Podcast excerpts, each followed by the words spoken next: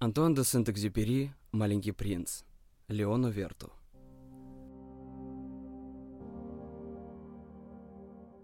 Прошу детей простить меня за то, что я посвятил эту книжку взрослому. Скажу в оправдании, этот взрослый мой самый лучший друг. И еще, он понимает все на свете, даже детские книжки. И, наконец, он живет во Франции, а там сейчас голодно и холодно, и он очень нуждается в утешении.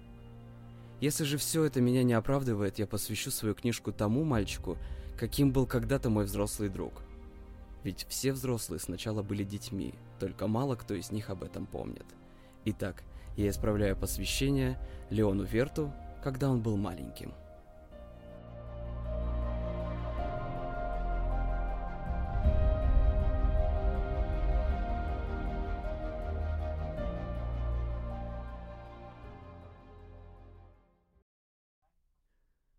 Глава первая. Когда мне было 6 лет, в книге под названием «Правдивые истории», где рассказывалось про девственные леса, я увидел однажды удивительную картинку. На картинке огромная змея, удав, глотала хищного зверя. Вот как это было нарисовано. В книге говорилось, удав заглатывает свою жертву целиком, не жуя, после этого он уже не может шевельнуться и спит полгода подряд, пока не переварит пищу. Я много раз думал о полной приключении жизни джунглей и тоже нарисовал цветным карандашом свою первую картинку. Это был мой рисунок номер один. Я показал мое творение взрослым и спросил, не страшно ли им. «Разве шляпа страшная?» – возразили мне. Это была совсем не шляпа, это был удав, который проглотил слона. Тогда я нарисовал удава изнутри, чтобы взрослым было понятнее. Им ведь всегда нужно все объяснять. Вот мой рисунок номер два. Взрослые посоветовали мне не рисовать змей ни снаружи, ни изнутри, а побольше интересоваться географией, историей, арифметикой и правописанием. Вот так случилось, что с шести лет я отказался от блестящей карьеры художника. Потерпев неудачу с рисунками номер один и номер два, я утратил веру в себя. Взрослые никогда ничего не понимают сами, а для детей очень утомительно без конца им все объяснять и растолковывать. И так мне пришлось выбирать другую профессию, и я выучился на летчика. Облетел я чуть ли не весь свет, и география, по правде сказать, мне очень пригодилась. Я умел с первого взгляда отличить Китай от Аризоны. Это очень полезно, если ночью собьешься с пути. На своем веку я много встречал разных серьезных людей, я долго жил среди взрослых, я видел их совсем близко, и от этого, признаться, не стал думать о них лучше. Когда я встречал взрослого, который казался мне разумнее и понятливее других, я показывал ему свой рисунок номер один, я его сохранил и всегда носил с собой – я хотел знать, вправду ли этот человек что-то понимает. Но все они отвечали мне «это шляпа». И я уже не говорил с ними ни об удавах, ни о джунглях, ни о звездах. Я применялся к их понятиям, я говорил с ними об игре в бридж и гольф, о политике и о галстуках, и взрослые были очень довольны, что познакомились с таким здравомыслящим человеком.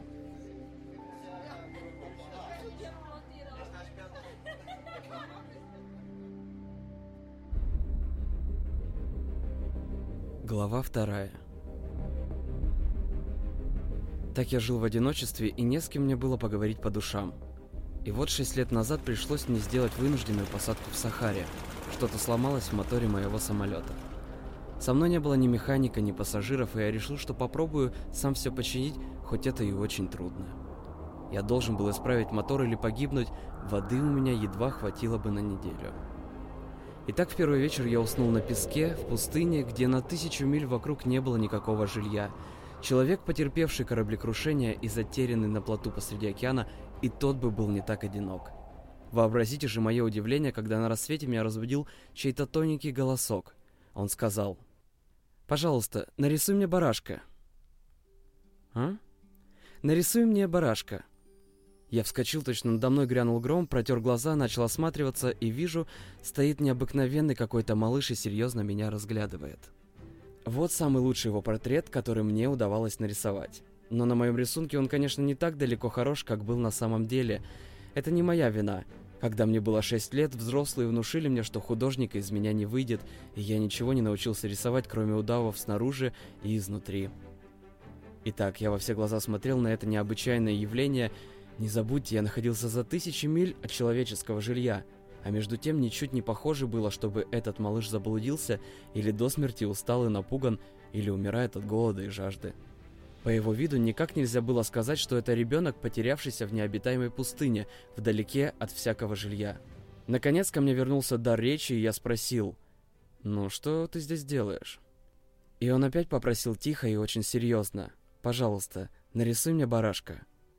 Все это было так таинственно и непостижимо, что я не посмел отказаться, хоть и нелепо это было здесь, в пустыне, на волосок от смерти, я все-таки достал из кармана лист бумаги и вечное перо — но тут же вспомнил, что учился-то я больше географии, истории, арифметики и правописания.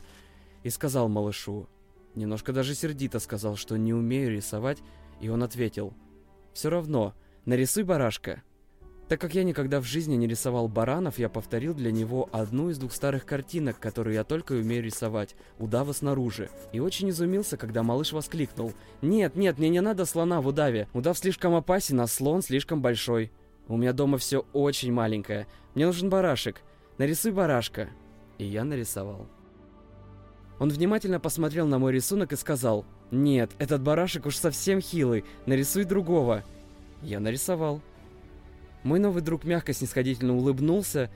«Ты же сам видишь», — сказал он, — «это не барашек, это большой баран, у него рога». Я опять нарисовал по-другому, но он и от этого рисунка отказался. Этот слишком старый. Мне нужен такой барашек, чтобы жил долго.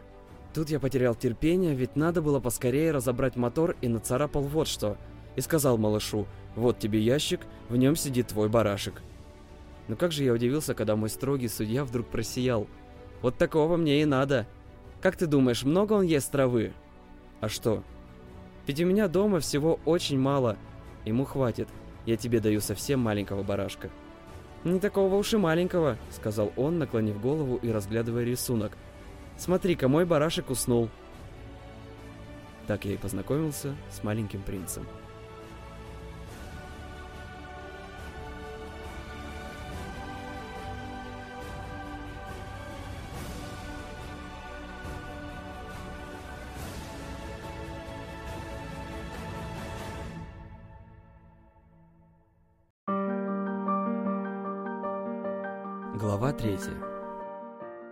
Не скоро я понял, откуда он явился. Маленький принц засыпал меня вопросами, но когда я спрашивал о чем-нибудь, он будто и не слышал. Лишь понемногу из случайных, мимоходом оброненных слов мне все открылось. Так, когда он впервые увидел мой самолет, самолет рисовать не стану, мне все равно не справиться, он спросил, что это за штука? Это не штука, это самолет. Мой самолет. Он летает. Я с гордостью объяснил, что умею летать. Тогда малыш воскликнул. «Как? Ты упал с неба?» «Да», — скромно ответил я. «Вот забавно». И маленький принц звонко засмеялся, так что меня взяла досада. Я люблю, чтобы к моим злоключениям относились серьезно. Потом он прибавил. «Значит, ты тоже явился с неба? А с какой планеты?» Так вот разгадка его таинственного появления здесь, в пустыне, подумал я и спросил напрямик. «Стало быть, ты попал сюда с другой планеты?» Но он не ответил, он тихо покачал головой, разглядывая самолет. «Ну, на этом ты не мог прилететь издалека». И надолго задумался о чем-то. Потом вынул из кармана барашка и погрузился в созерцание этого сокровища. Можете себе представить, как разгорелось мое любопытство от странного полупризнания о других планетах, и я попытался разузнать побольше. «Откуда же ты прилетел, малыш? Где твой дом? Куда ты хочешь унести барашка?» Он помолчал в раздумье, потом сказал – очень хорошо, что ты дал мне ящик. Барашек будет там спать по ночам. Ну, конечно. если ты будешь умницей, я дам тебе веревку, чтобы днем его привязывать, и колышек. Маленький принц нахмурился. Привязывать? Для чего это? Но ведь если его не привязать, он забредет неведомо куда и потеряется. Тут мой друг опять весело рассмеялся. Да куда же он пойдет? Мало ли куда. Все прямо, прямо, куда глаза глядят. Тогда маленький принц сказал серьезно. Это ничего, ведь у меня там очень мало места. И прибавил не без грусти. Если идти все прямо да прямо, далеко не уйдешь.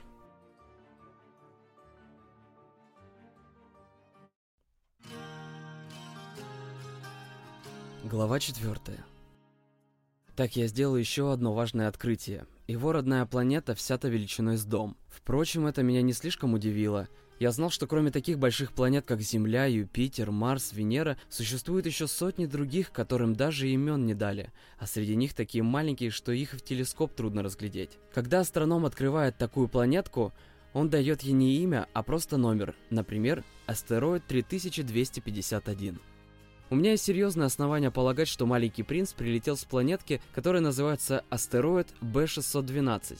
Этот астероид был замечен в телескоп всего лишь один раз, в 1909 году, одним турецким астрономом. Астроном доложил тогда о своем замечательном открытии на Международном астрономическом конгрессе, но никто ему не поверил, а все потому, что он был одет по-турецки. Уж такой народ эти взрослые. К счастью для репутации астероида B612, правитель Турции велел своим подданным под страхом смерти носить европейское платье. В 1920 году тот астроном снова доложил о своем открытии. На этот раз он был одет по последней моде, и все с ним согласились. Я вам рассказал так подробно об астероиде B612 и даже сообщил его номер только из-за взрослых. Взрослые очень любят цифры. Когда рассказываешь им, что у тебя появился новый друг, они никогда не спросят о самом главном.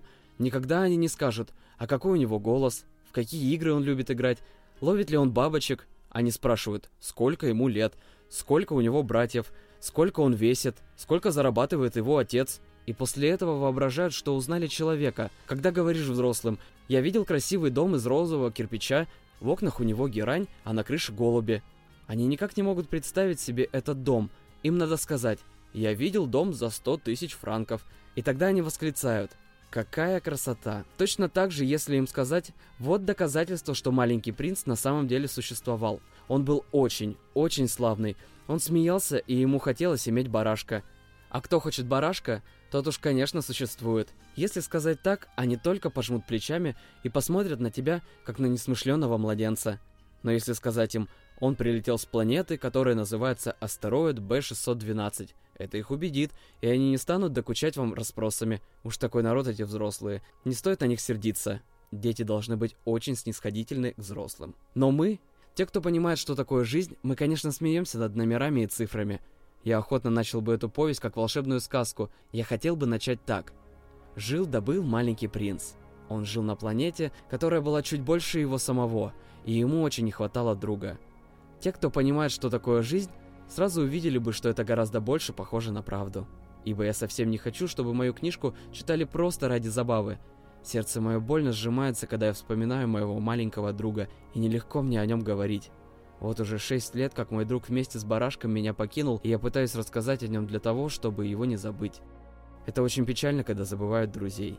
Не у всякого был друг. Я боюсь стать таким, как взрослые, которым ничего не интересно, кроме цифр. Еще и потому я купил ящик с красками и цветные карандаши. Не так это просто, в моем возрасте вновь приниматься за рисование, если за всю жизнь только и нарисовал, что удава снаружи и изнутри, да и то в 6 лет. Конечно, я стараюсь передавать сходство как можно лучше, но я совсем не уверен, что у меня это получится. Один портрет выходит удачно, а другой ни капли не похож. Вот и с ростом тоже. На одном рисунке принц у меня чересчур большой, а на другом чересчур маленький. Я пробую рисовать и так, и эдак наугад, с грехом пополам.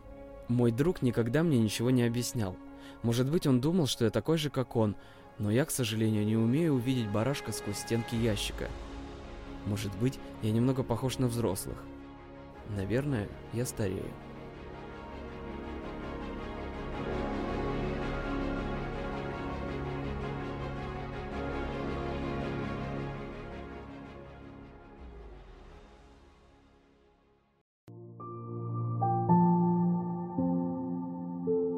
Глава 5. Каждый день я узнавал что-нибудь новое о его планете, о том, как он ее покинул и как странствовал. Он рассказывал об этом понемножку, когда приходилось к слову. Так, на третий день я узнал о трагедии с Баобабами. Это тоже вышло из-за барашка. Казалось, маленьким принцем вдруг овладели тяжкие сомнения, и он спросил. «Скажи, ведь правда барашки едят кусты?» «Да, правда». «Вот хорошо. Я не понял, почему это так важно, что барашки едят кусты, но маленький принц прибавил. Значит, они и баобабы тоже едят. Я возразил, что баобабы не кусты, а огромные деревья, вышиной с колокольню. И даже если он приведет целое стадо слонов, им не съесть ни одного баобаба. Услыхав про слонов, маленький принц засмеялся. Их пришлось бы поставить друг на друга. А потом сказал рассудительно. Баобабы сперва пока не вырастут, бывают совсем маленькие. Это верно. Но зачем твоему барашку есть маленькие баобабы? «А как же!» – воскликнул он, словно речь шла о самых простых азбучных истинах. И пришлось мне поломать голову, пока я додумался, в чем тут дело. На планете Маленького Принца, как на любой другой планете, растут травы полезные и вредные. А значит, есть там хорошие семена хороших, полезных трав и вредные семена дурной, сорной травы. Но ведь семена невидимы, они спят глубоко под землей, пока одно из них не вздумается проснуться. Сперва такой милый, безобидный. Если это будущий редис или розовый куст, пусть растет на здоровье. Но если это какая-нибудь дурная трава, надо вырвать ее с корнем, как только ее узнаешь. И вот на планете Маленького Принца есть ужасные зловредные семена – это семена баобабов. Почва планеты вся заражена ими, и если баобаб не распознать вовремя, потом от него уже не избавишься. Он пронижает ее насквозь своими корнями, и если планета очень маленькая, а баобабов много, они разорвут ее на клочки. «Есть такое твердое правило», — сказал мне после маленький принц. Встал поутру, умылся, привел себя в порядок и сразу же приведи в порядок свою планету. Непременно надо каждый день выпалывать баобабы, как только их уже можно отличить от розовых кустов. Молодые ростки у них почти одинаковые. Это очень скучная работа, но совсем не трудная. Однажды он посоветовал мне постараться и нарисовать такую картинку, чтобы и у нас дети это хорошо поняли. «Если им когда-нибудь придется путешествовать», — сказал он, — «это им пригодится. Иная работа может и подождать немного, вреда не будет. Но если дашь волю баобабам, беды не миновать». Я знал одну планету, на ней жил лентяй. Он не выпал вовремя три кустика. Маленький принц подробно мне все описал, и я нарисовал вот эту планету. Терпеть не могу читать людям нравоучения, но мало кто знает, чем грозят баобабы. А опасность, которой подвергается всякий, кто попадет на астероид, очень велика. Вот почему на сей раз я решаюсь изменить своей обычной сдержанности. «Дети», — говорю я, — «берегитесь баобабов». Я хочу предупредить моих друзей об опасности, которая давно уже их подстерегает. А они даже не подозревают о ней, как не подозревал прежде и я. Вот почему я так трудился над этим рисунком, и мне не жаль потраченного труда. Быть может, вы спросите, отчего в моей книжке нет больше таких внушительных рисунков, как этот, с баобабами? Ответ очень прост. Я старался, но у меня ничего не вышло. А когда я нарисовал баобабы, меня вдохновило сознание, что это страшно важно и неотложно.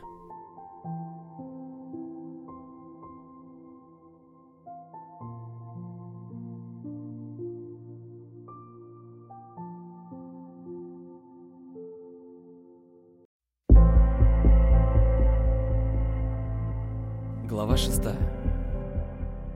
О маленький принц Понемногу я понял так же, как печально и однообразна была твоя жизнь. Долгое время у тебя было лишь одно развлечение – ты любовался закатом. Я узнал об этом на утро четвертого дня, когда ты сказал «Я очень люблю закат. Пойдем посмотрим, как заходит солнце». Ну, придется подождать. Чего ждать? Чтобы солнце зашло? Сначала ты очень удивился, а потом засмеялся над собой и сказал, «Мне все кажется, что я у себя дома». И в самом деле, все знают, что когда в Америке полдень, во Франции солнце уже заходит. Если бы за одну минуту перенестись во Францию, можно было бы полюбоваться закатом. К несчастью, до Франции очень, очень далеко, а на твоей планетке тебе довольно было передвинуть стол на несколько шагов, и ты опять и опять смотрел на закатное небо, стоило только захотеть. Однажды я за один день видел заход солнца 43 раза. И немного погодя ты добавил. Знаешь, когда очень грустно, хорошо поглядеть, как заходит солнце. Значит, в тот день, когда ты видел 43 заката, тебе было очень грустно? Но маленький принц не ответил.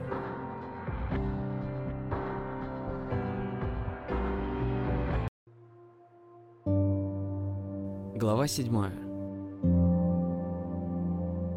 На пятый день Опять-таки благодаря барашку я узнал секрет маленького принца. Он спросил неожиданно, без предисловий, точно пришел к этому выводу после долгих молчаливых раздумий.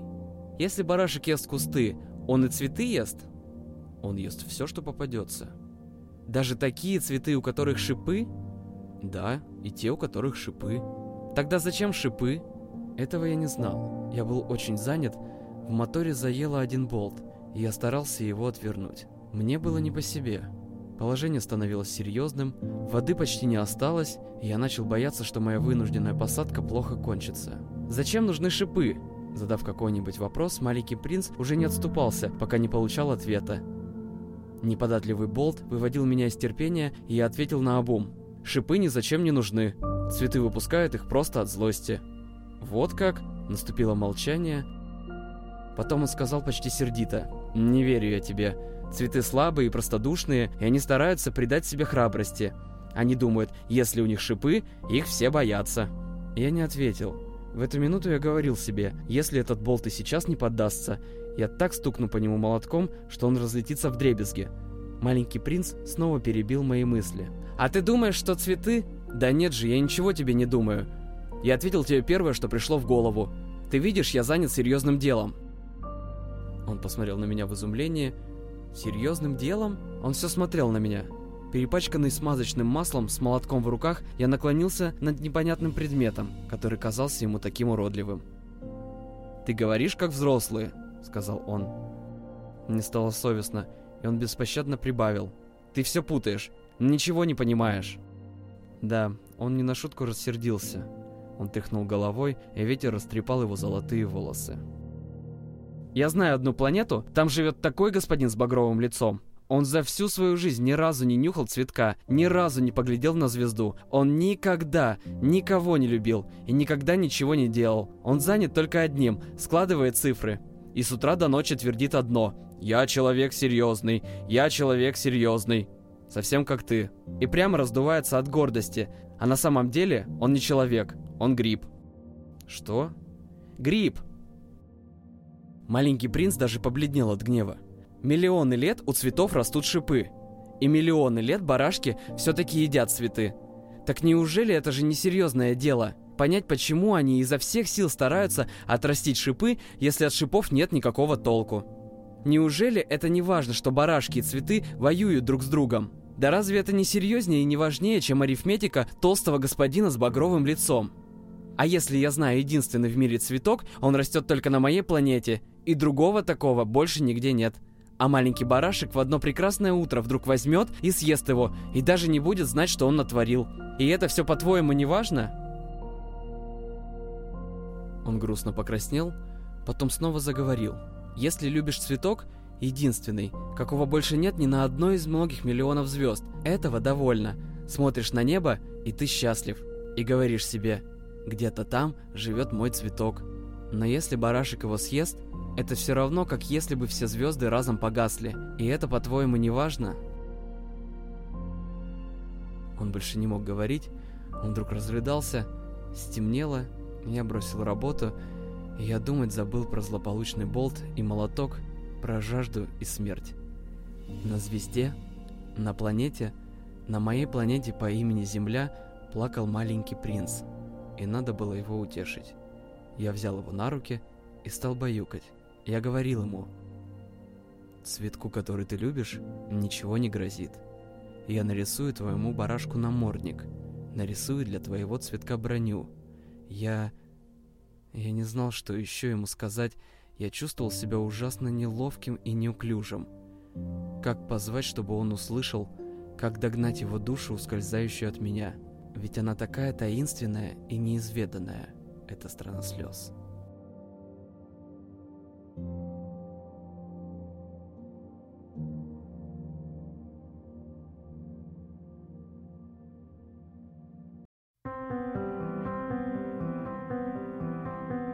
Глава восьмая Очень скоро я лучше узнал этот цветок. На планете маленького принца всегда росли простые, скромные цветы. У них было мало лепестков, они занимали совсем мало места и никого не беспокоили. Они раскрывались по утру в траве и под вечер увидали. А этот пророс однажды из зерна, занесенного неведомо откуда – и маленький принц не сводил глаз с крохотного ростка, не похожего на все остальные ростки и былинки.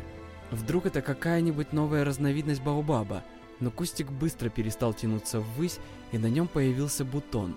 Маленький принц никогда еще не видал таких огромных бутонов и предчувствовал, что увидит чудо. А неведомая гостья, скрытая в стенах своей зеленой комнатки, все готовилась, все прихорашивалась.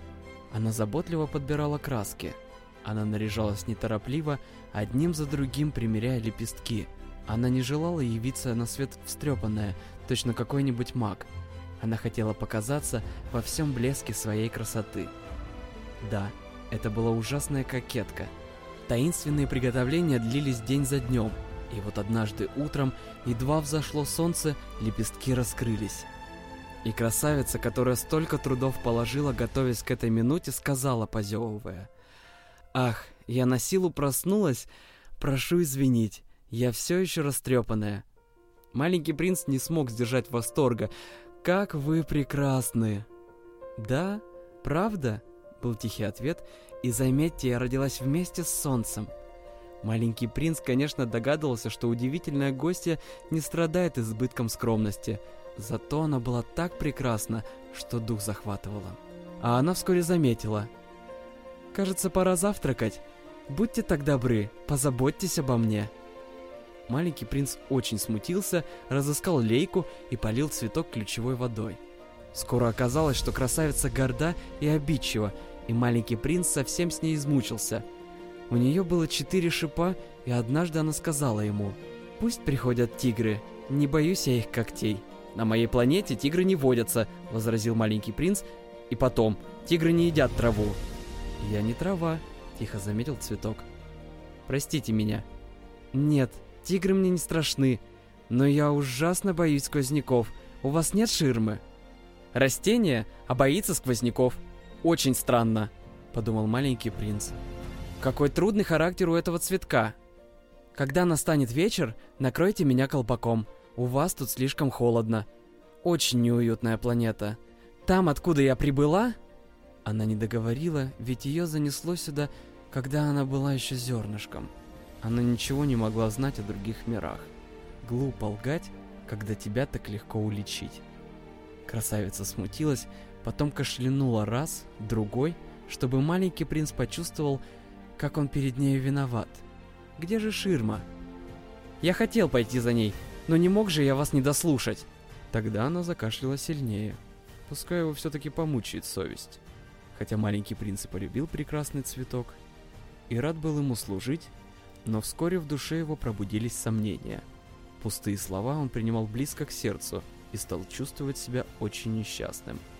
«Напрасно я ее слушал», — доверчиво сказал он мне однажды. «Никогда не надо слушать, что говорят цветы.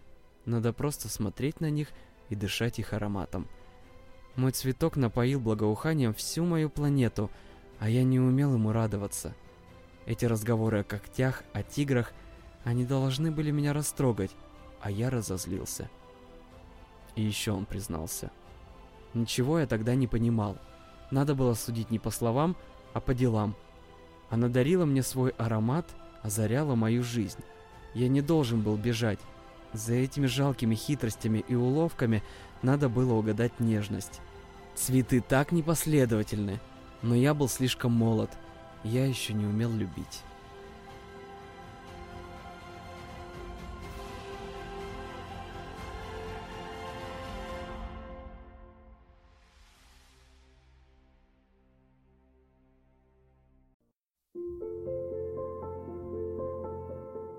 Глава 9 Как я понял, он решил странствовать с перелетными птицами.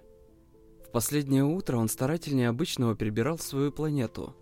Он заботливо прочистил действующие вулканы. У него было два действующих вулкана. На них очень удобно по утрам разогревать завтрак. Кроме того, у него был еще один потухший вулкан. Но сказал он мало ли что может случиться, поэтому он прочистил и потухший вулкан тоже. Когда вулканы аккуратно чистишь, они горят ровно и тихо, без всяких извержений.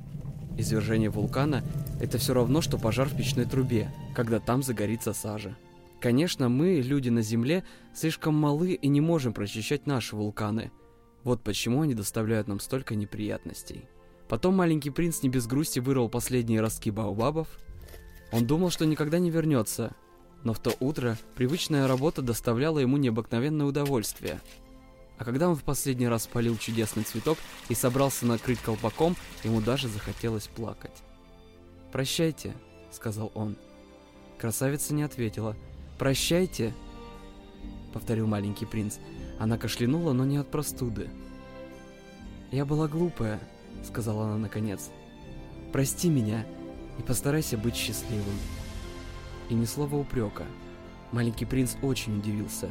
Он застыл, растерянный, со стеклянным колпаком в руках, откуда-то тихая нежность. «Да-да, я люблю тебя», — услышал он.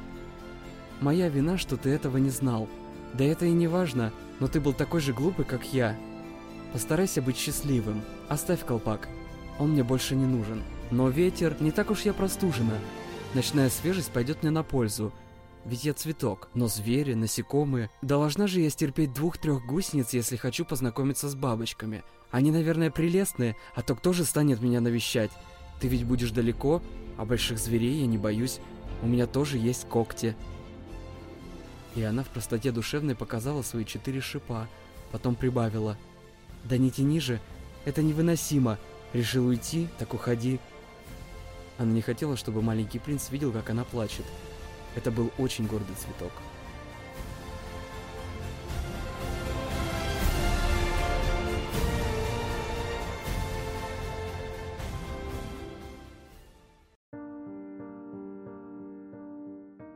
Глава 10. Ближе всего к планете Маленького Принца были астероиды 325, 326, 327, 328, 329 и 330. Вот он и решил для начала посетить их. Надо же найти себе занятие, да и поучиться чему-нибудь. На первом астероиде жил король. Облаченный в пурпур и горностай, он восседал на троне, очень простом и все же величественном. «А вот и подданный!» — воскликнул король, увидав маленького принца. «А как же он меня узнал?» — подумал маленький принц. «Ведь он видит меня в первый раз». Он не знал, что короли смотрят на мир очень упрощенно. Для них все люди подданные. «Подойди, я хочу тебя рассмотреть», — сказал король, ужасно гордый тем, что он может быть для кого-то королем. Маленький принц оглянулся, нельзя ли где-нибудь сесть, но великолепная горностаевая мантия покрывала всю планету. Пришлось стоять, а он так устал. И вдруг он зевнул. «Этикет не разрешает зевать в присутствии монарха», — сказал король. «Я запрещаю тебе зевать». «Я нечаянно», — ответил маленький принц, очень смущенный. «Я долго был в пути и совсем не спал». «Ну, тогда я повелеваю тебе зевать», — сказал король. «Многие годы я не видел, чтобы кто-нибудь зевал. Мне это даже любопытно. Итак, зевай. Таков мой приказ». «Но я робею. Я больше не могу», вымолвил маленький принц и густо покраснел. Тогда, тогда я повелеваю тебе э, то зевать, то... Король запутался и, кажется, даже немного рассердился. Ведь для короля самое важное, чтобы ему повиновались беспрекословно. Непокорство он бы не потерпел. Это был абсолютный монарх. Но он был очень добр, а потому отдавал только разумные приказания. «Если я повелю своему генералу обернуться морской чайкой, — говаривал он, — и если генерал не выполнит приказа, это будет не его вина, а моя. «Можно мне сесть?» — робко спросил маленький принц. «Повелеваю, сядь!» — отвечал король и величественно подобрал одну полу своей горностаевой мантии. Но маленький принц недоумевал. «Планетка такая крохотная, где же тут царствовать?» «Ваше Величество», — начал он, — «позвольте вас спросить». «Повелеваю, спрашивай», — поспешно сказал король. «Ваше Величество, а где же ваше королевство?» «Везде?» — просто ответил король. «Везде?» Король повел рукой, скромно указывая на свою планету, а также на другие планеты и на звезды. «И все это ваше?» — переспросил маленький принц. «Да», — отвечал король. Ибо он был поистине полновластный монарх и не знал никаких пределов и ограничений. «И звезды вам повинуются?» — спросил маленький принц. «Ну, конечно», — отвечал король. Звезды поминуются мгновенно. Я не терплю непослушания». Маленький принц был восхищен. Вот бы ему такое могущество. Он бы тогда любовался закатом не 44 раза в день, а 72, а то и 100, и 200 раз. И при этом даже не приходилось бы передвигать стул с места на место. Тут он снова загрустил, вспоминая свою покинутую планету, и, набравшись храбрости, попросил короля. «Мне хочется поглядеть на заход солнца. Пожалуйста, сделайте милость, повелите солнцу закатиться. И если я прикажу какому-нибудь генералу порхать бабочкой с цветка на цветок, или сочинять трагедию, или обернуться морской чайкой, и генерал не выполнит приказа, кто будет в этом виноват, он или я? Вы, ваше величество, ни минуты не колебаясь, ответил маленький принц. Совершенно верно, подтвердил король. С каждого надо спрашивать то, что он может дать. Власть прежде всего должна быть разумной. Если ты повелеваешь своему народу броситься в море, он устроит революцию. Я имею право требовать послушания, потому что веления мои разумны. А как же заход солнца? Напомнил маленький принц, раз о чем-нибудь спросив, он уже не отступался, пока не получал ответа. «Будет тебе и заход солнца. Я потребую, чтобы солнце зашло, но сперва дождусь благоприятных условий, ибо в этом и состоит мудрость правителя». «А когда условия будут благоприятные?» — осведомился маленький принц. «Хм», — ответил король, листая толстый календарь. «Это будет... Э, сегодня. Это будет сегодня в 7 часов 40 минут вечера. И тогда ты увидишь, как точно исполнится мое повеление». Маленький принц зевнул. Жаль, что тут не поглядишь на заход солнца, когда хочется. И, по правде говоря, ему уже стало скучновато. «Мне пора», — сказал он королю. «Больше мне здесь нечего делать». «Останься», — сказал король. Он был очень горд тем, что у него нашелся подданный и не хотел с ним расставаться. «Останься, я назначу тебя э, министром». «Министром чего?» «Ну, правосудие». «Но ведь здесь некого судить». «Как знать», — возразил король. «Я еще не осмотрел всего моего королевства. Я очень стар, для кареты у меня нет места, а ходить пешком так утомительно». Маленький принц наклонился и еще раз заглянул на другую сторону планеты. «Но я уже посмотрел», — воскликнул он. «Там тоже никого нет». «Тогда суди сам себя», — сказал король. «Это самое трудное. Судить себя куда труднее, чем других. Если ты сумеешь правильно судить себя, значит, ты поистине мудр». «Сам себя я могу судить где угодно», — сказал маленький принц. «Для этого мне незачем оставаться у вас». «Хм... Мне кажется, где-то на моей планете живет старая крыса. Я слышу, как она скребется по ночам. Ты мог бы судить эту старую крысу. Время от времени приговариваю ее к смертной казни. От тебя будет зависеть ее жизнь. Но потом каждый раз надо будет ее помиловать. Надо беречь старую крысу. Она ведь у нас одна. Не люблю я выносить смертельные приговоры, сказал маленький принц. И вообще, мне пора. Нет, не пора, возразил король. Маленький принц уже совсем собрался в дорогу, но ему не хотелось огорчать старого монарха. «Если вашему величеству угодно, чтобы ваши повеления беспрекословно исполнялись, — сказал он, — вы могли бы отдать мне благоразумное приказание. Например, повелите мне пуститься в путь, не мешкая ни минуты. Мне кажется, условия для этого самые, что ни на есть благоприятные». Король не отвечал, и маленький принц немного помедлил в нерешимости, потом вздохнул и отправился в путь. «Назначаю тебя послом!» — поспешно крикнул вдогонку ему король. И вид у него при этом был такой, Точно он не потерпел бы никаких возражений. «Странный народ эти взрослые», — сказал себе маленький принц, продолжая путь.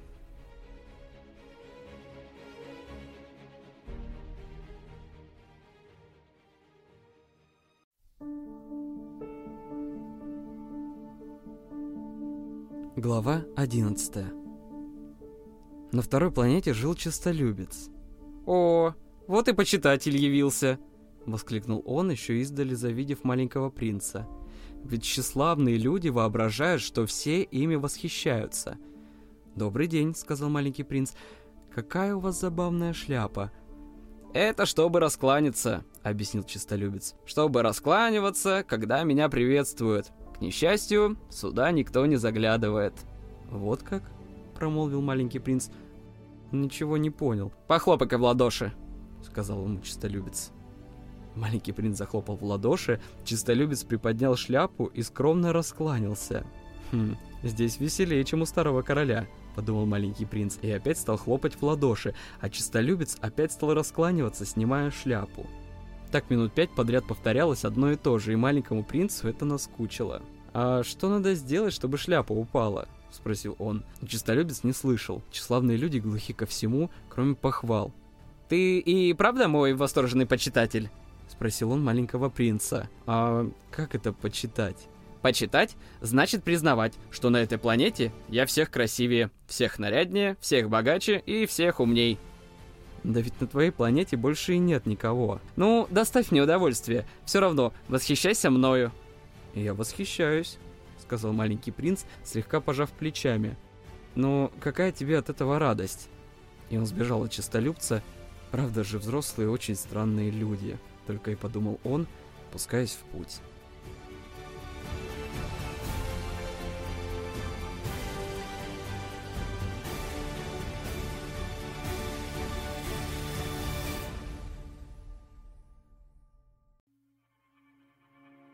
Глава 12 На следующей планете жил пьяница. Маленький принц пробыл у него совсем недолго, но стало ему после этого очень невесело. Когда он явился на эту планету, пьяница молча сидел, уставясь на полчища бутылок, пустых и полных. «Что это ты делаешь?» — спросил маленький принц. «Пью», — мрачно ответил пьяница. «А зачем?» «Чтобы забыть». «О чем забыть?» — спросил маленький принц. Ему стало жаль пьяницу. «Хочу забыть, что мне совестно», — признался пьяница и повесил голову. «Чего же тебе совестно?» — спросил маленький принц. Ему очень хотелось помочь бедняге. «Совестно пить», — объяснил пьяница, и больше от него нельзя было добиться ни слова. Маленький принц отправился дальше, растерянный и недоумевающий. Да, правда же взрослые очень, очень странный народ, подумал он, продолжая путь.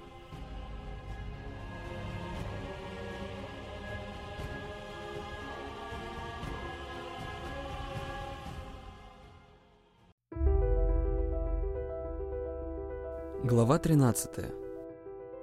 Четвертая планета принадлежала деловому человеку. Он был так занят, что при появлении маленького принца даже головы не поднял. «Добрый день», — сказал ему маленький принц. «Ваша сигарета погасла». «Э, «Три до два, пять, пять до семь, девятнадцать, девятнадцать до три, пятнадцать, добрый день, пятнадцать до семь, двадцать два, двадцать два до шесть, восемьдесят, э, двадцать восемь». Э, мне когда спичкой черкнуть. 26 до 5, 31. Итого стало быть 501 миллион 622 тысячи 731. 500 миллионов чего? А? Ты еще здесь? 500 миллионов... Э, уже не знаю чего. У меня столько работы. Я э, очень серьезный человек. Мне не до болтовни. 2 до 5, 7. 500 миллионов чего? повторил маленький принц, спросив о чем-нибудь, он уже не отступал, пока не получал ответа. Деловой человек поднял голову. «Уже 54 года я живу на этой планете, и за все время мне мешали только три раза. Первый раз 22 года тому назад ко мне откуда-то залетел майский жук. Он поднял ужасный шум. Я тогда сделал 4 ошибки в сложении. Во второй раз 11 лет тому назад. У меня был приступ ревматизма от сидячего образа жизни. Мне разгуливать некогда. Я человек серьезный, Третий раз, вот он. И так стало быть 500 миллионов. Миллионов чего? Деловой человек понял, что надо ответить, а то не будет ему покоя. 500 миллионов этих маленьких штучек, которые иногда видны в воздухе. Это что же, мухи? Да нет же, такие маленькие, блестящие. Пчелы? Да нет же, такие маленькие, золотые, э, всякие лентяи, как смотрит на них, так и размечтается. А я человек серьезный, мне мечтать некогда. А, звезды. Вот-вот, э, звезды. 500 миллионов звезд? Что же ты с ними со всеми делаешь?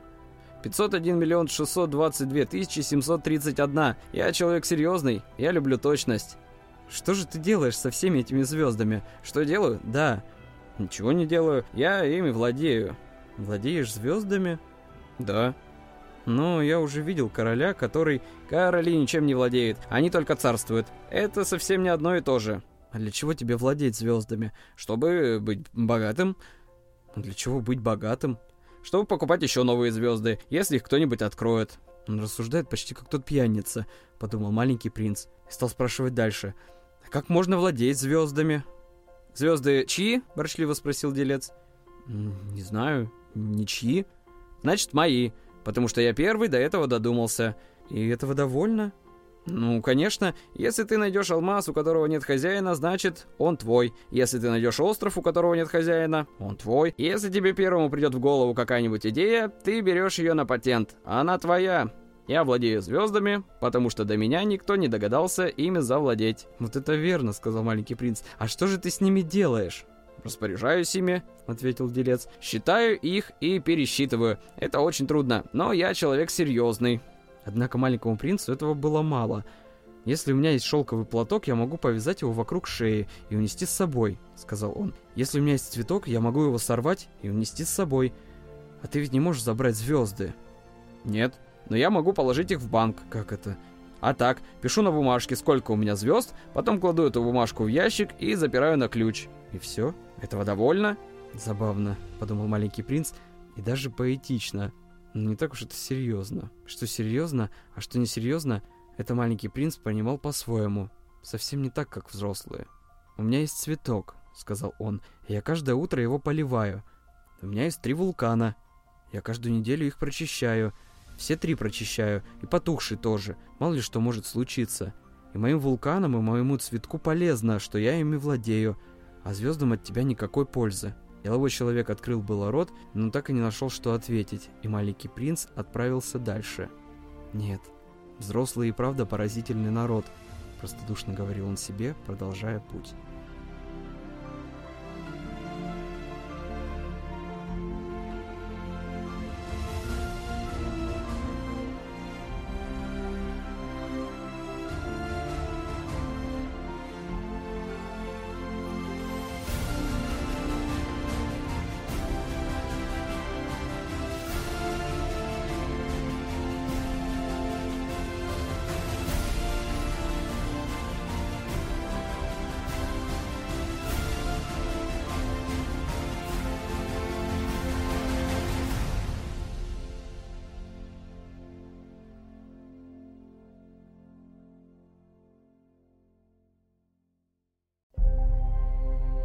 Глава 14 Пятая планета была очень занятная.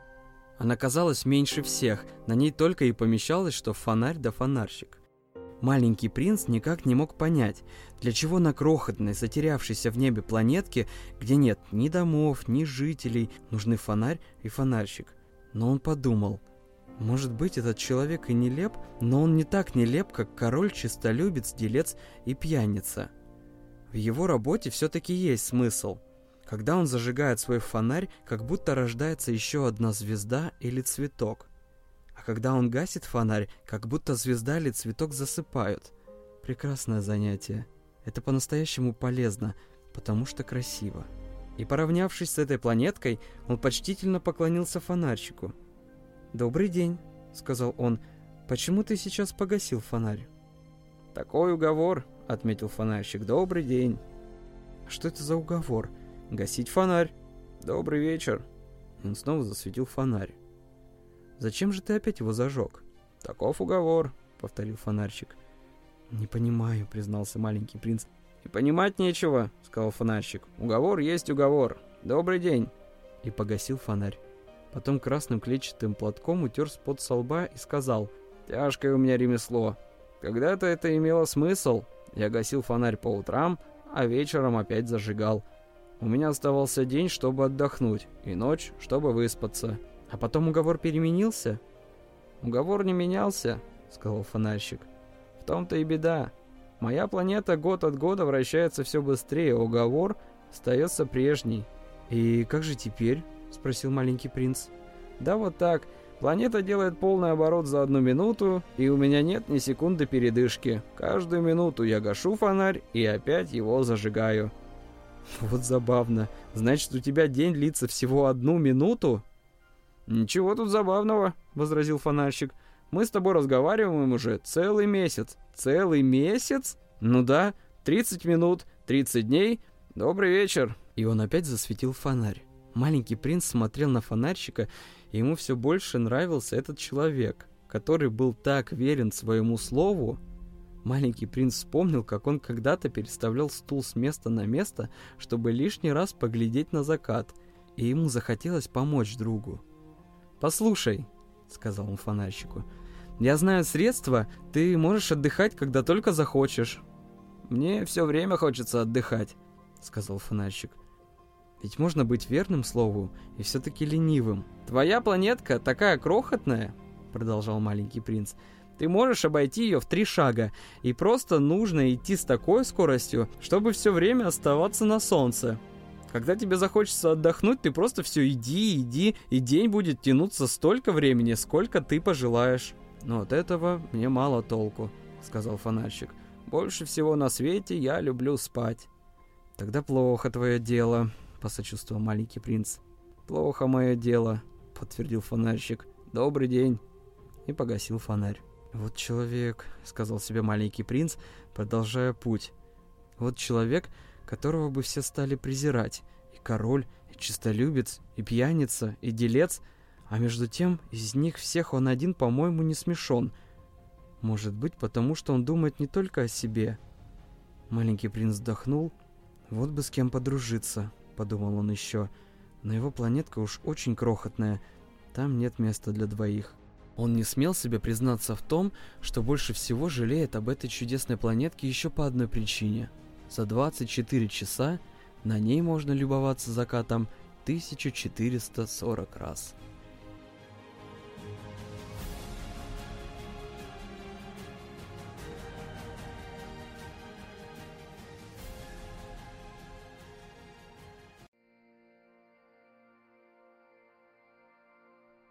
Глава 15. Шестая планета была в 10 раз больше предыдущей. На ней жил старик, который писал толстенные книги. «Смотри-ка, вот прибыл путешественник!» — воскликнул он, заметив маленького принца. Маленький принц сел на стол, чтобы отдышаться. Он уже столько странствовал. «Откуда ты?» — спросил старик. «Что это за огромная книга?» — спросил маленький принц. «Что вы здесь делаете?» «Я географ», — ответил старик. «А что такое географ?» «Это ученый, который знает, где находятся моря, реки, города, горы и пустыни». «Как интересно», — сказал маленький принц. «Вот это настоящее дело». И он окинул взглядом планету географа. Никогда еще он не видал такой величественной планеты. «Ваша планета очень красивая», — сказал он. «А океаны у вас есть?» «Этого я не знаю», — сказал географ. «О, а горы есть?» Разочарованно протянул маленький принц.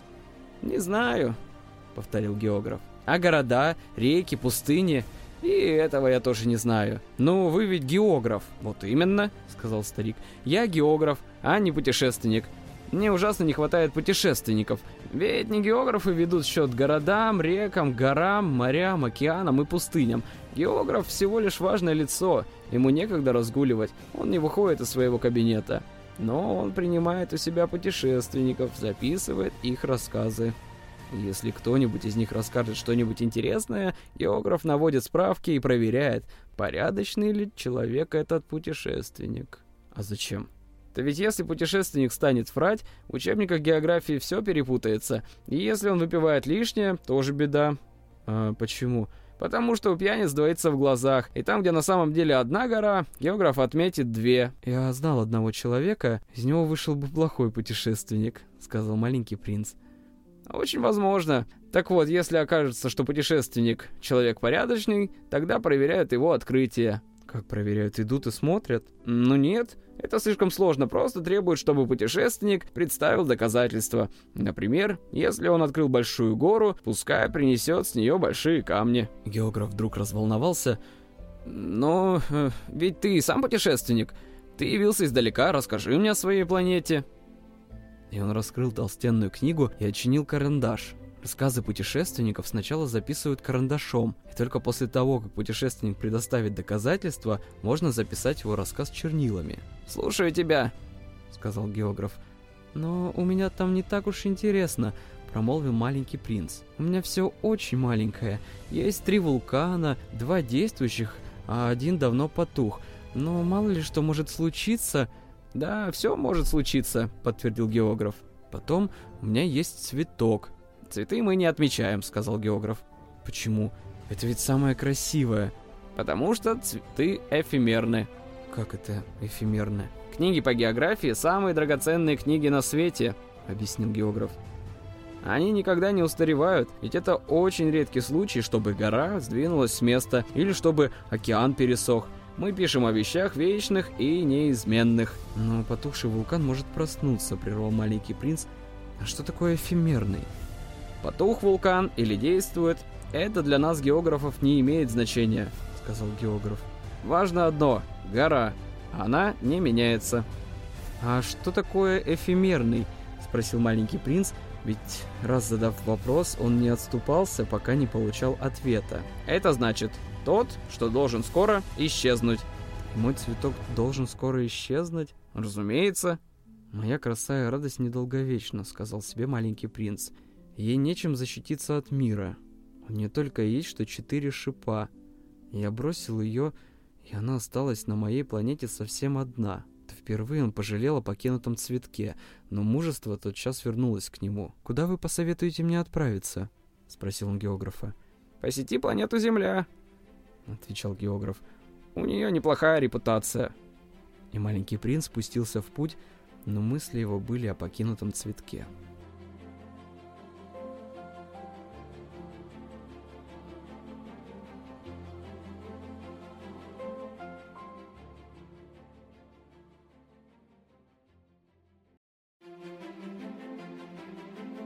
Глава 16 Итак, седьмая планета, которую он посетил, была Земля. Земля – планета непростая. На ней насчитывается 111 королей, в том числе, конечно, негритянских, 7 тысяч географов, 900 тысяч дельцов, 7,5 миллионов пьяниц, 311 миллионов чистолюбцев. Итого около 2 миллиардов взрослых. Чтобы дать вам понятие о том, как велика Земля, скажу лишь, что пока не изобрели электричество, на всех шести континентах приходилось держать целую армию фонарщиков – 462 511 человек. Если поглядеть со стороны, это было великолепное зрелище. Движения этой армии подчинялись точнейшему ритму, совсем как в балете. Первыми выступали фонарщики Новой Зеландии и Австралии – Засветив свои огни, они отправлялись спать. За ними наступал черед фонарщиков Китая. Исполнив свой танец, они также скрывались за кулисами. Потом приходил черед фонарщиков России и Индии. Потом в Африке и Европе, затем в Южной Америке, затем в Северной Америке. И никогда они не ошибались. Никто не выходил на сцену не вовремя. Да, это было блистательно. Только одному фонарщику, что должен был зажигать единственный фонарь на Северном полюсе, да еще его собрату на Южном полюсе, только этим двоим жилось легко и беззаботно. Им приходилось заниматься своим делом всего два раза в год.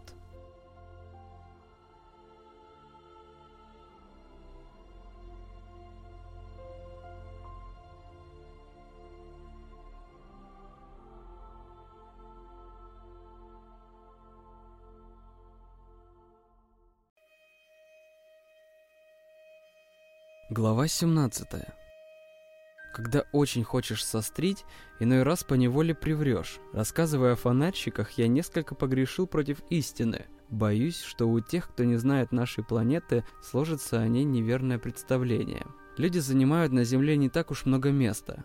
Если бы 2 миллиарда ее жителей сошлись и стали сплошной толпой, как на митинге, все они без труда уместились бы на пространстве размером 20 миль в длину и 20 в ширину. Все человечество можно бы составить плечом к плечу на самом маленьком островке в Тихом океане. Взрослые вам, конечно, не поверят. Они воображают, что занимают очень много места. Они кажутся сами себе величественными, как баобабы. А вы посоветуете им сделать точный расчет. Им это понравится. Они ведь очень обожают цифры. Вы же не тратите время на эту арифметику, это ни к чему. Вы без того мне верите. Итак, Попав на землю, маленький принц не увидел ни души и очень удивился. Он подумал даже, что залетел по ошибке на какую-то другую планету, но тут в песке шевельнулось колечко цвета лунного луча. «Добрый вечер», — сказал на всякий случай маленький принц. «Добрый вечер», — ответила змея. «На какую эту планету я попал?» «На Землю», — сказала змея. «В Африку? Вот как? А разве на Земле нет людей? Это пустыня. В пустынях никто не живет но земля большая. Маленький принц сел на камень и поднял глаза к небу. «Хотел бы я знать, зачем звезды светятся», — задумчиво сказал он. «Наверное, за тем, чтобы рано или поздно каждый мог снова отыскать свою. Смотри, вон моя планета, прямо над нами. Но как до нее далеко?»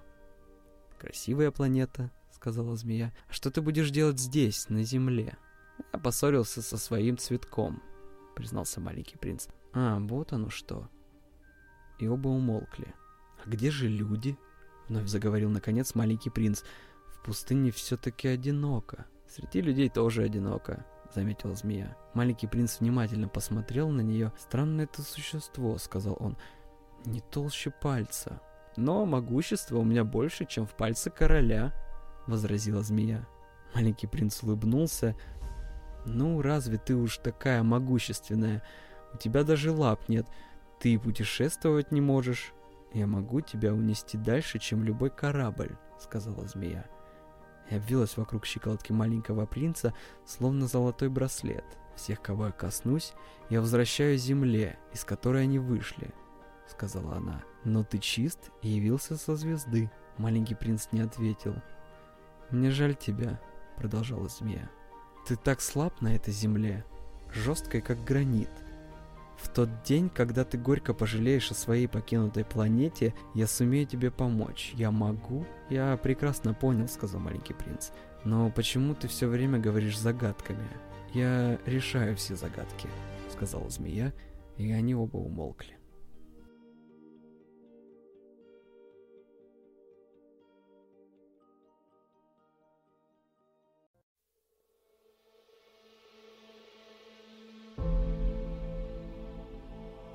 Глава 18 Маленький принц пересек пустыню и никого не встретил. За все время ему попался только один цветок, крохотный невзрачный цветок о трех лепестках.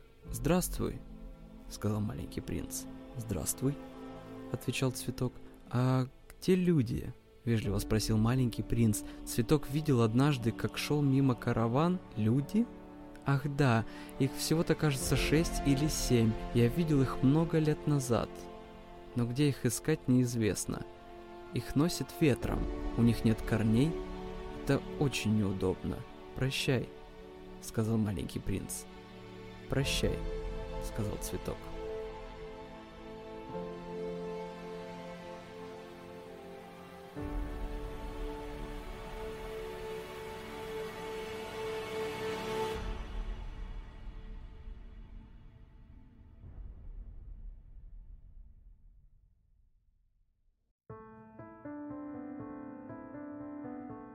Глава 19 Маленький принц поднялся на высокую гору. Прежде он никогда не видал гор, кроме своих трех вулканов, которые были ему по колено. Потухший вулкан служил ему табуретом, и теперь он подумал, с такой высоты я сразу увижу всю планету и всех людей, но увидел только скалы, острые и тонкие, как иглы. «Добрый день», — сказал он на всякий случай. «Добрый день, день, день!» — откликнулось эхо. «Кто вы?» — спросил маленький принц. «Кто вы? Кто вы? Кто вы?» — откликнулось эхо. «Будем друзьями, я совсем один», — сказал он. «Один, один, один», — откликнулось эхо. «Какая странная планета», — подумал маленький принц. «Совсем сухая, вся в иглах и соленая. И у людей не хватает воображения». Они только повторяют то, что им скажешь. Дома у меня был цветок, моя краса и радость, и он всегда заговаривал первым.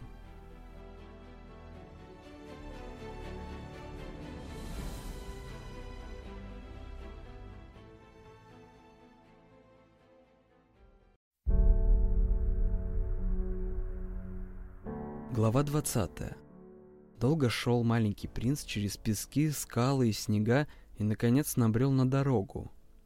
А все дороги ведут к людям. «Добрый день», — сказал он.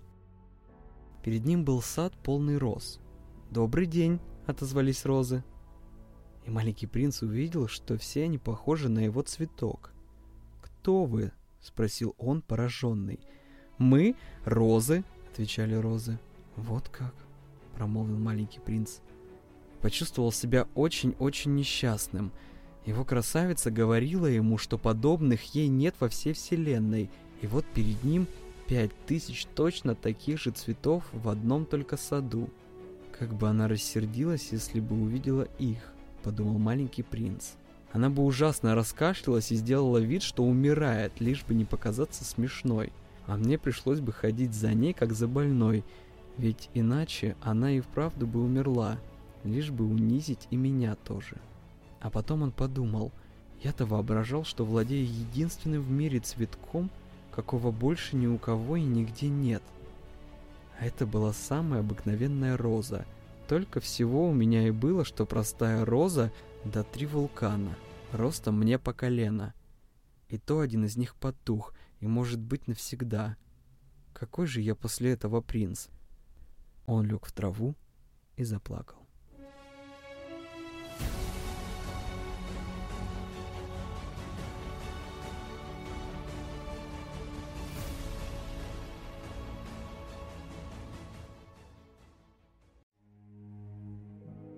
Глава 21 Вот тут-то и появился лис. «Здравствуй», — сказал он. «Здравствуй», — вежливо ответил маленький принц и оглянулся, но никого не увидел. «Я здесь», — послушался голос, — «под яблоней». «Кто ты?» — спросил маленький принц. «Какой ты красивый!» «Я лис», — сказал лис. «Поиграй со мной», — попросил маленький принц. «Мне так грустно!» «Не могу я с тобой играть», — сказал лис. «Я не приручен». «Ах, извини», — сказал маленький принц. Но подумав, спросил. «А как это приручить?» «Ты не здешний», — заметил лис. «Что ты здесь ищешь?» «Людей ищу», — сказал маленький принц. «А как это приручить?» «У людей есть ружья, и они ходят на охоту. Это очень неудобно. Если они разводят кур, только этим они и хороши. Ты ищешь кур?» «Нет», — сказал маленький принц, — «я ищу друзей. А как это приручить?» «Это давно забытое понятие», — объяснил Лис. «Оно означает создать узы». «Узы?» «Вот именно», — сказал Лис. «Ты для меня пока всего лишь маленький мальчик, точно такой же, как сто тысяч других мальчиков. И ты мне не нужен. И я тебе тоже не нужен. Я для тебя только лисица, точно такая же, как сто тысяч других лисиц. Но если ты меня приручишь, мы станем нужны друг другу. Ты будешь для меня единственной в целом свете, и я буду для тебя один в целом свете. «Я начинаю понимать», — сказал маленький принц. «Есть одна роза, наверное, она меня приручила». «Очень возможно», — согласился лис. «На земле чего только не бывает». «Это было не на земле», — сказал маленький принц. Лис очень удивился, — на другой планете? Да. А на той планете есть охотники? Нет. Как интересно, а куры там есть? Нет. Нет в мире совершенства, вздохнул Лис. Но потом он опять заговорил о том же. Скучная у меня жизнь.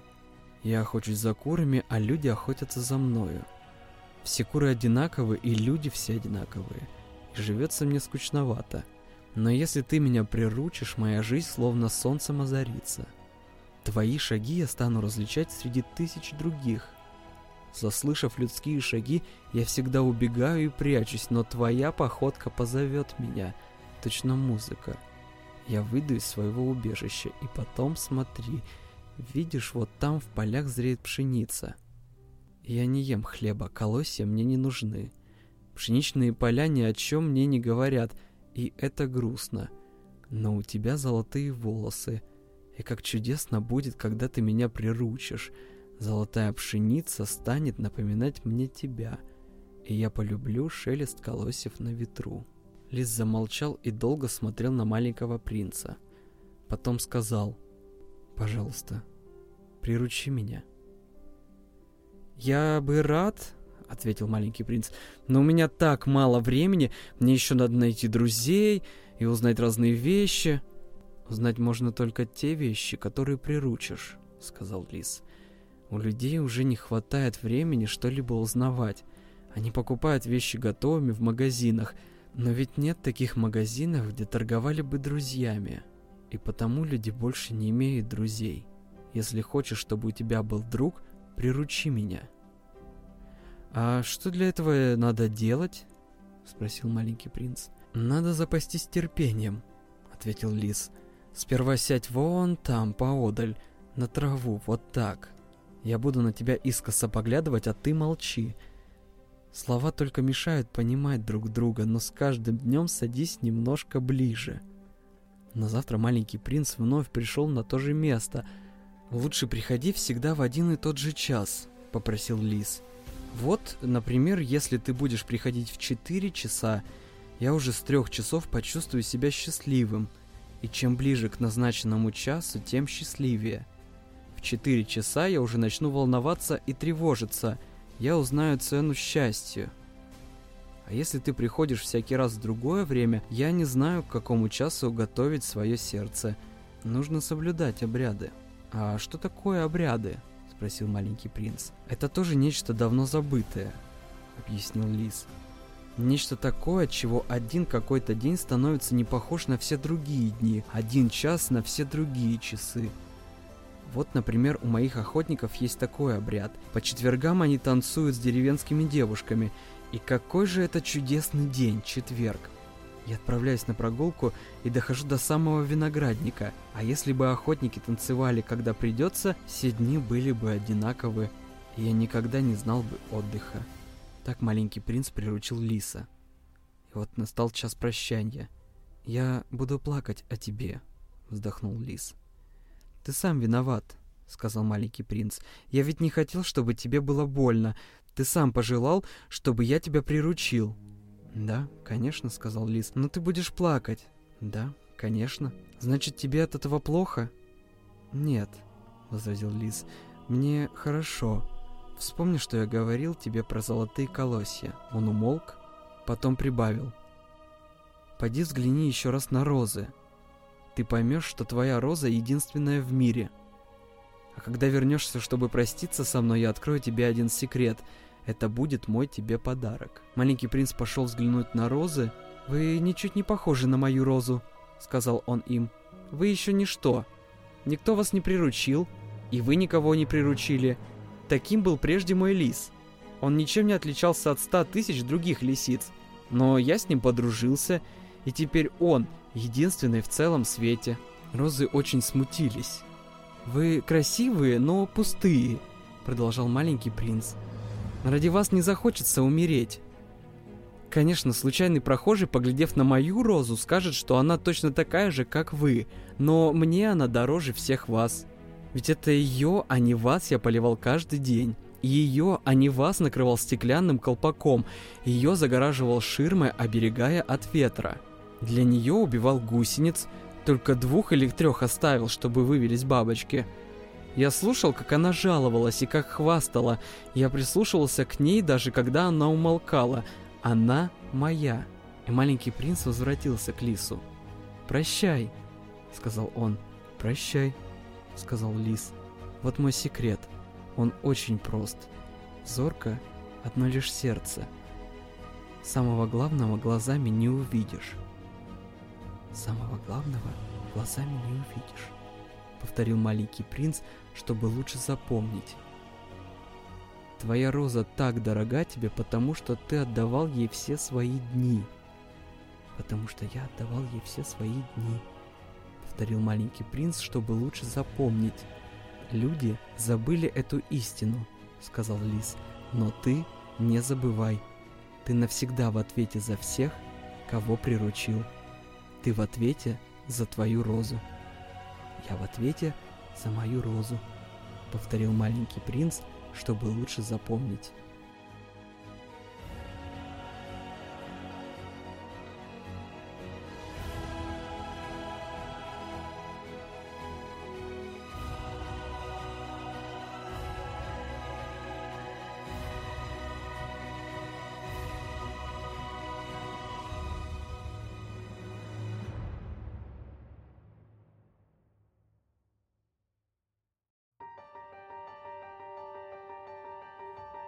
Глава 22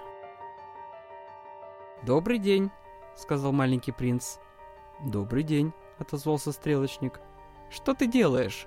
— спросил маленький принц. «Сортирую пассажиров», — отвечал стрелочник. «Отправляю их в поездах по тысяче человек за раз. Один поезд направо, другой налево». И скорый поезд, сверкая освещенными окнами, с громом промчался мимо, и будка стрелочника вся задрожала. «Как они спешат?» — удивился маленький принц. «Что они ищут?» «Даже сам машинист этого не знает», — сказал стрелочник. В другую сторону, сверкая огнями, с громом пронесся еще один скорый поезд. «Они уже возвращаются?» — спросил маленький принц. «Нет, это другие», — сказал стрелочник. «Это встречный. Им было нехорошо там, где они были прежде?» «Там хорошо, где нас нет», — сказал стрелочник. И прогремел сверкая третий скорый поезд. «Они хотят догнать тех, первых?» — спросил маленький принц. «Ничего они не хотят», — сказал стрелочник. «Они спят в вагонах или просто сидят и зевают. Одни только дети прижимаются носами к коктам». «Одни только дети знают, что ищут», — промолвил маленький принц. «Они отдают все свои дни тряпочной кукле, и она становится им очень-очень дорога. И если ее у них отнимут, дети заплачут. Их счастье», — сказал стрелочник.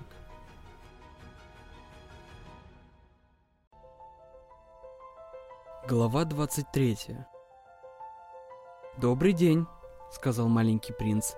«Добрый день», — ответил торговец. Он торговал самоновейшими пилюлями, которые утоляют жажду.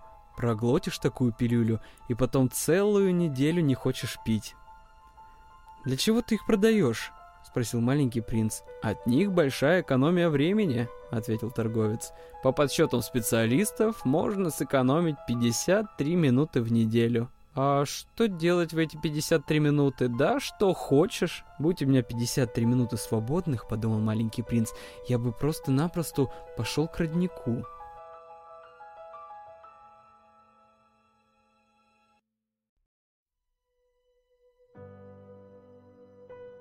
Глава 24 Миновала неделя с тех пор, как я потерпел аварию. И слушая про торговца пилюлями, я выпил последний глоток воды. «Да», — сказал я маленькому принцу, — «все, что ты рассказываешь, очень интересно. Но я еще не починил самолет. У меня не осталось ни капли воды. И я тоже был бы счастлив, если бы мог просто-напросто пойти к роднику. Лис, с которым я подружился, милый мой, мне сейчас не до лиса. Почему? Да потому что придется умереть от жажды. Он не понял, какая тут связь, он возразил. Хорошо, если у тебя когда-то был друг, пусть даже надо умереть, вот я очень рад, что дружил с Лисом. Он не понимает, как велика опасность. Он никогда не испытывал ни голода, ни жажды. Ему довольно солнечного луча. Я не сказал это вслух, только подумал, но маленький принц посмотрел на меня и промолвил. «Мне тоже хочется пить. Пойдем поищем колодец». Я устало развел руками. Что толку наугад искать колодцы в бескрайней пустыне? Но все-таки мы пустились в путь. Долгие часы мы шли молча. Наконец стемнело, и в небе стали загораться звезды. От жажды меня немного лихорадило, и я видел их будто во сне. Мне все вспоминали слова маленького принца, и я спросил, «Значит, ты тоже знаешь, что такое жажда?» Но он не ответил, он сказал просто, «Вода, бывает, нужна и сердцу». Я не понял, но промолчал. Я знал, что не следует его расспрашивать. Он устал, опустился на песок, я сел рядом, помолчали, потом он сказал, «Звезды очень красивые, потому что где-то там есть цветок, хоть его и не видно». «Да, конечно», — сказал я, только глядя на волнистый песок, освещенный луной. «И пустыня красивая», — прибавил маленький принц. Это правда, мне всегда нравилось в пустыне, сидишь на песчаной дюне. Ничего не видно, ничего не слышно, все же тишина словно лучится. «Знаешь, от чего хороша пустыня?» — сказал он. «Где-то в ней скрываются родники». Я был поражен. Вдруг я понял, почему таинственно лучится песок. Когда-то маленьким мальчиком я жил в старом-престаром доме. Рассказывали, будто в нем запрятан клад. Разумеется, никто его так и не открыл. А может быть, никто никогда его и не искал. Но из-за него дом был словно заколдован. В сердце своем он скрывал тайну. «Да», — сказал я, Будь то дом, звезды или пустыня, самое прекрасное в них то, чего не увидишь глазами. «Я очень рад, что ты согласен с моим другом Лисом», — отозвался маленький принц. Потом он уснул, я взял его на руки и пошел дальше. Я был взволнован. Мне казалось, я несу хрупкое сокровище. Мне казалось, даже ничего более хрупкого нет на нашей земле. При свете луны я смотрел на его бледный лоб, на сомкнутые ресницы — на золотые пряди волос, которые перебирал ветер, и говорил себе, все это лишь оболочка, главное то, чего не увидишь глазами. Его полуоткрытые губы дрогнули в улыбке, и я сказал себе, трогательнее всего в этом спящем маленьком принце его верность цветку, образ розы, который лучится в нем, словно пламя светильника, даже когда он спит. И я понял, он еще более хрупок, чем кажется. Светильники надо беречь. Порыв ветра может их погасить. Так я шел и на рассвете дошел до колодца.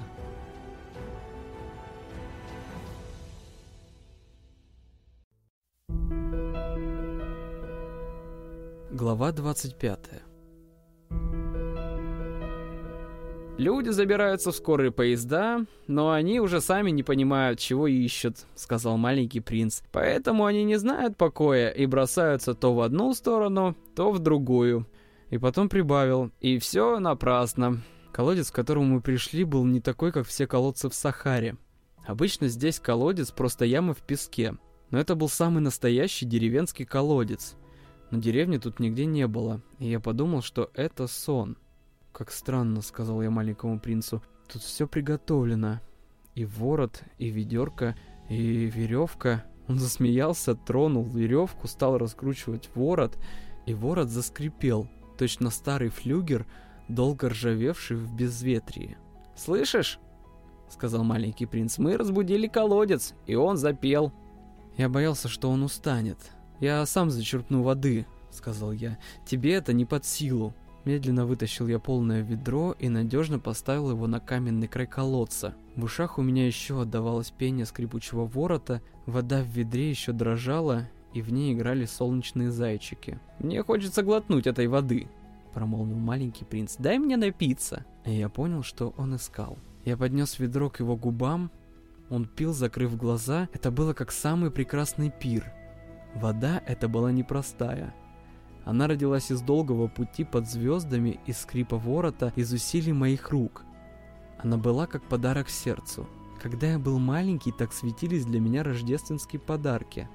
Сиянием свеч на елке, пением органа в час полночной мессы, ласковыми улыбками. «На твоей планете, — сказал маленький принц, — люди выращивают в одном саду пять тысяч роз и не находят того, что ищут». «Не находят», — сказал я. «А ведь то, чего они ищут, можно найти в одной единственной розе, в глотке воды». «Да, конечно», — согласился я. И маленький принц сказал. «Но глаза слепы. Искать надо сердцем». Я выпил воды, дышалось легко. На рассвете песок становился золотой, как мед. И от этого тоже я был счастлив. С чего бы мне грустить? Ты должен держать слово, мягко сказал маленький принц, снова садясь рядом со мной. Какое слово?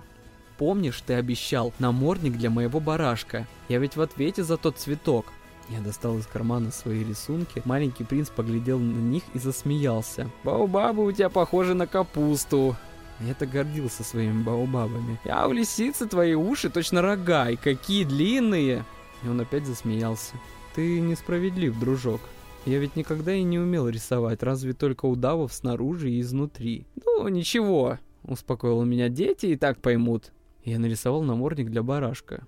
Я отдал рисунок маленькому принцу, и сердце у меня сжалось. Ты что-то задумал и не говоришь мне. Но он не ответил. Знаешь, сказал он, завтра исполнится год, как я попал к вам на землю. И умолк. Потом прибавил. Я упал совсем близко отсюда. И покраснел. И опять, бог весть почему, тяжело стало у меня на душе. Все-таки я спросил. Значит, неделю назад, в то утро, когда мы познакомились, ты не случайно бродил тут совсем один, за тысячу миль от человеческого жилья. Ты возвращался к месту, где тогда упал? Маленький принц покраснел еще сильнее, а я прибавил нерешительно. Может быть, это потому, что исполняется год? Снова он покраснел. Он не ответил ни на один мой вопрос.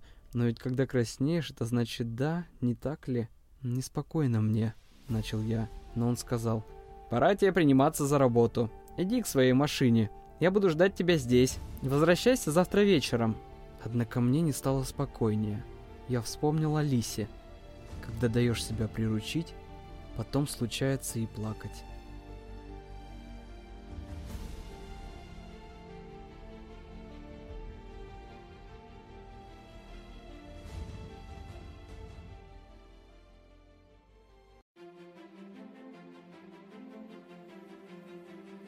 Глава 26. Неподалеку от колодца сохранились развалины древней каменной стены. На другой вечер, покончив с работой, я вернулся туда и еще издали увидел, что маленький принц сидит на краю стены, свесив ноги, и услышал его голос. «Разве ты не помнишь, — говорил он, — это было совсем не здесь?» Наверное, кто-то ему отвечал, потому что он возразил. «Ну да, это было ровно год назад, день в день, но только в другом месте». Я зашагал быстрее, но нигде у стены я больше никого не видел и не слышал. А между тем маленький принц снова ответил кому-то. «Ну конечно, ты найдешь мои следы на песке. И тогда жди. Сегодня ночью я туда приду». До стены оставалось 20 метров, а я все еще ничего не видел. После недолгого молчания маленький принц спросил. «А у тебя хороший яд? Ты не заставишь меня долго мучиться?» Я остановился, и сердце мое сжалось, но я все еще не понимал. «Теперь уходи», — сказал маленький принц, — «я хочу спрыгнуть вниз». Тогда я опустил глаза, да так и подскочил. У подножья стены, подняв голову к маленькому принцу, свернулась желтая змейка — из тех, чей укус убивает в полминуты. Нащупывая в кармане револьвер, я бегом бросился к ней, но при звуке шагов змейка тихо заструилась по песку, словно умирающий ручеек, и с еле слышным металлическим звоном неторопливо скрылась меж камней. Я подбежал к стене как раз вовремя и подхватил моего маленького принца. Он был белее снега. «Что же это тебе вздумалось, малыш? Ради чего ты заводишь разговоры со змеями?» Я развязал его неизменный золотой шарф, смочил ему виски и заставил выпить воды, но не смел больше ни о чем спрашивать. серьезно посмотрел на меня и обвил мою шею руками. Я услышал, как бьется его сердце, словно у подстреленной птицы. Он сказал, «Я рад, что ты нашел, в чем там была беда с твоей машиной. Теперь ты можешь вернуться домой. Откуда ты знаешь?» Я как раз собирался сказать ему, что вопреки всем ожиданиям мне удалось исправить самолет. Он не ответил, он только сказал, «И я тоже сегодня вернусь домой». Потом прибавил печально, «Это гораздо дальше и гораздо труднее». Было как-то странно. Я крепко обнимал его точно малого ребенка. И однако мне казалось, будто он ускользает, его затягивает бездна, и я не в силах его удержать. Он задумчиво смотрел куда-то вдаль, у меня останется твой барашек, и ящик для барашка, и намордник.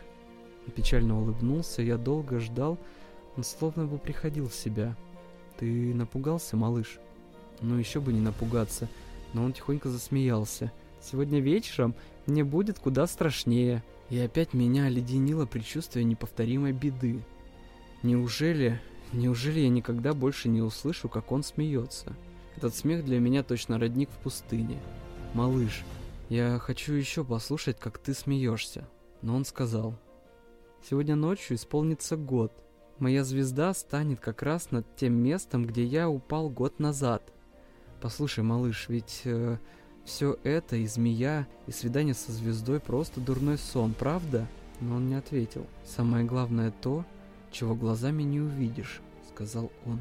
«Да, конечно, это как с цветком.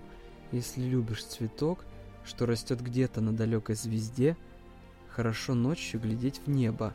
Все звезды расцветают. Да, конечно, когда ты дал мне напиться, та вода была как музыка, а все из-за ворота и веревки, помнишь?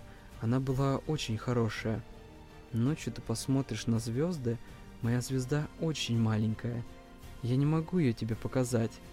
Так лучше, она будет для тебя просто одна из звезд, и ты полюбишь смотреть на звезды, все они станут тебе друзьями. И потом, я тебе кое-что подарю. И он засмеялся. Ах, малыш, малыш, как я люблю, когда ты смеешься.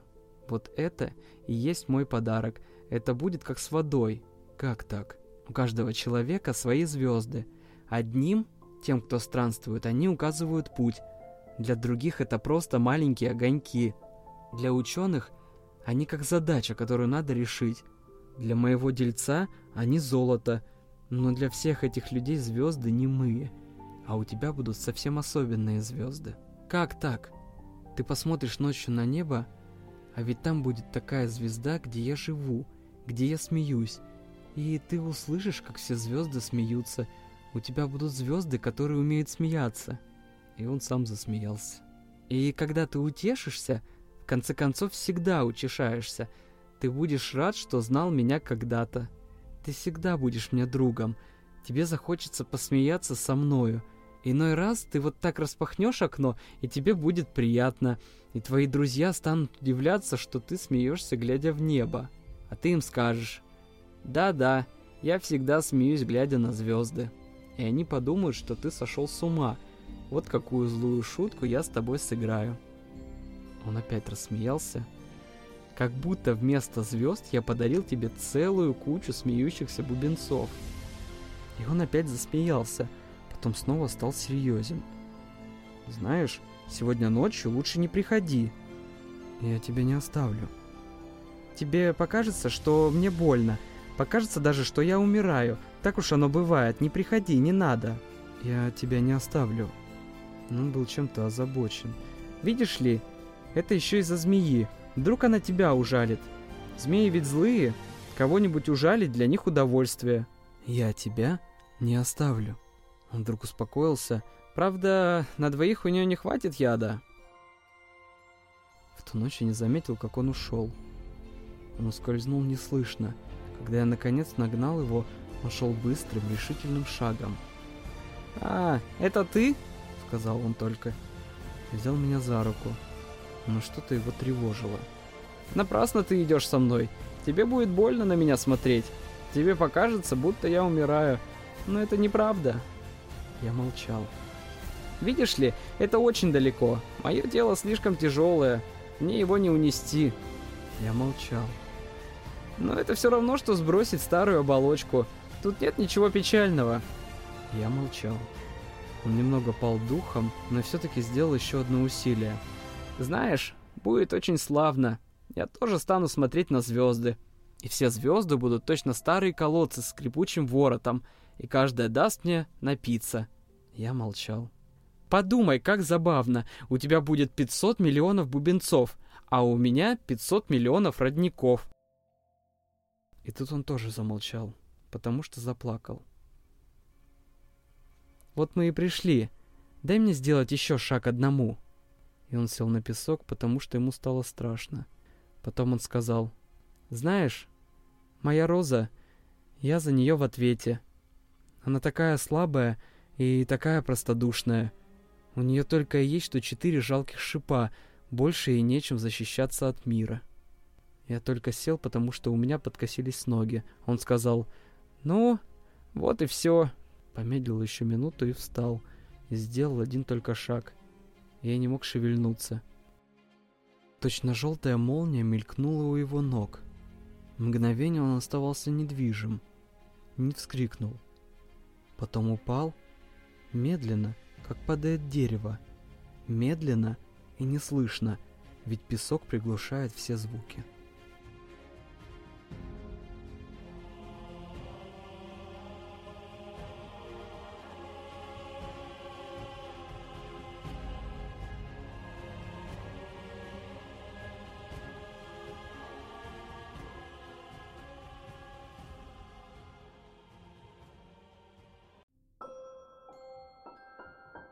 Глава 27.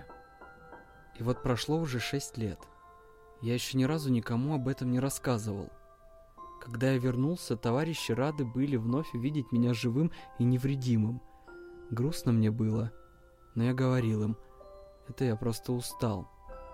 И все же понемногу я утешился. То есть не совсем, но я знаю, он возвратился на свою планетку, ведь когда рассвело, я не нашел на песке его тело. Не такое уж оно было тяжелое. По ночам я люблю слушать звезды, словно 500 миллионов бубенцов. Но вот что поразило. Когда я рисовал намордник для барашка, я забыл про ремешок. Маленький принц не сможет надеть его на барашка, и я спрашиваю себя, что делается там, на его планете? Вдруг барашек съел розу? Иногда я говорю себе, нет, конечно, нет. Маленький принц на ночь всегда накрывает розу стеклянным колпаком – и он очень следит за барашком. Тогда я счастлив, и все звезды тихонько смеются. А иногда я говорю себе, бываешь же порой рассеянным.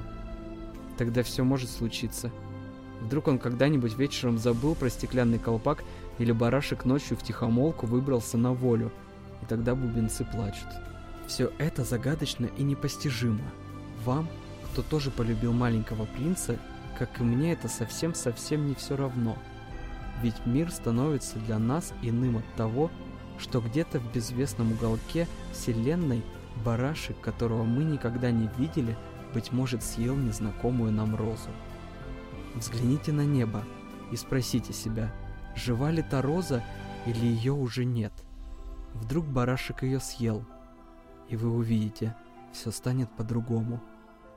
И никогда ни один взрослый не поймет, как это важно. Это, по-моему, самое красивое и самое печальное место на свете.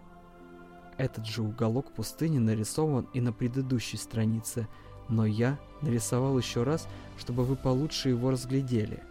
Здесь маленький принц впервые появился на земле, а потом исчез. Смотритесь внимательнее, чтобы непременно узнать это место, если когда-нибудь вы попадете в Африку, в пустыню. Если вам случится тут проезжать, Заклинаю вас, не спешите, помедлите немного под этой звездой. Если к вам подойдет маленький мальчик с золотыми волосами, если он будет звонко смеяться и ничего не ответит на ваши вопросы, вы уж, конечно, догадаетесь, кто он такой. Тогда очень прошу вас, не забудьте утешить меня в моей печали. Скорее напишите мне, что он вернулся.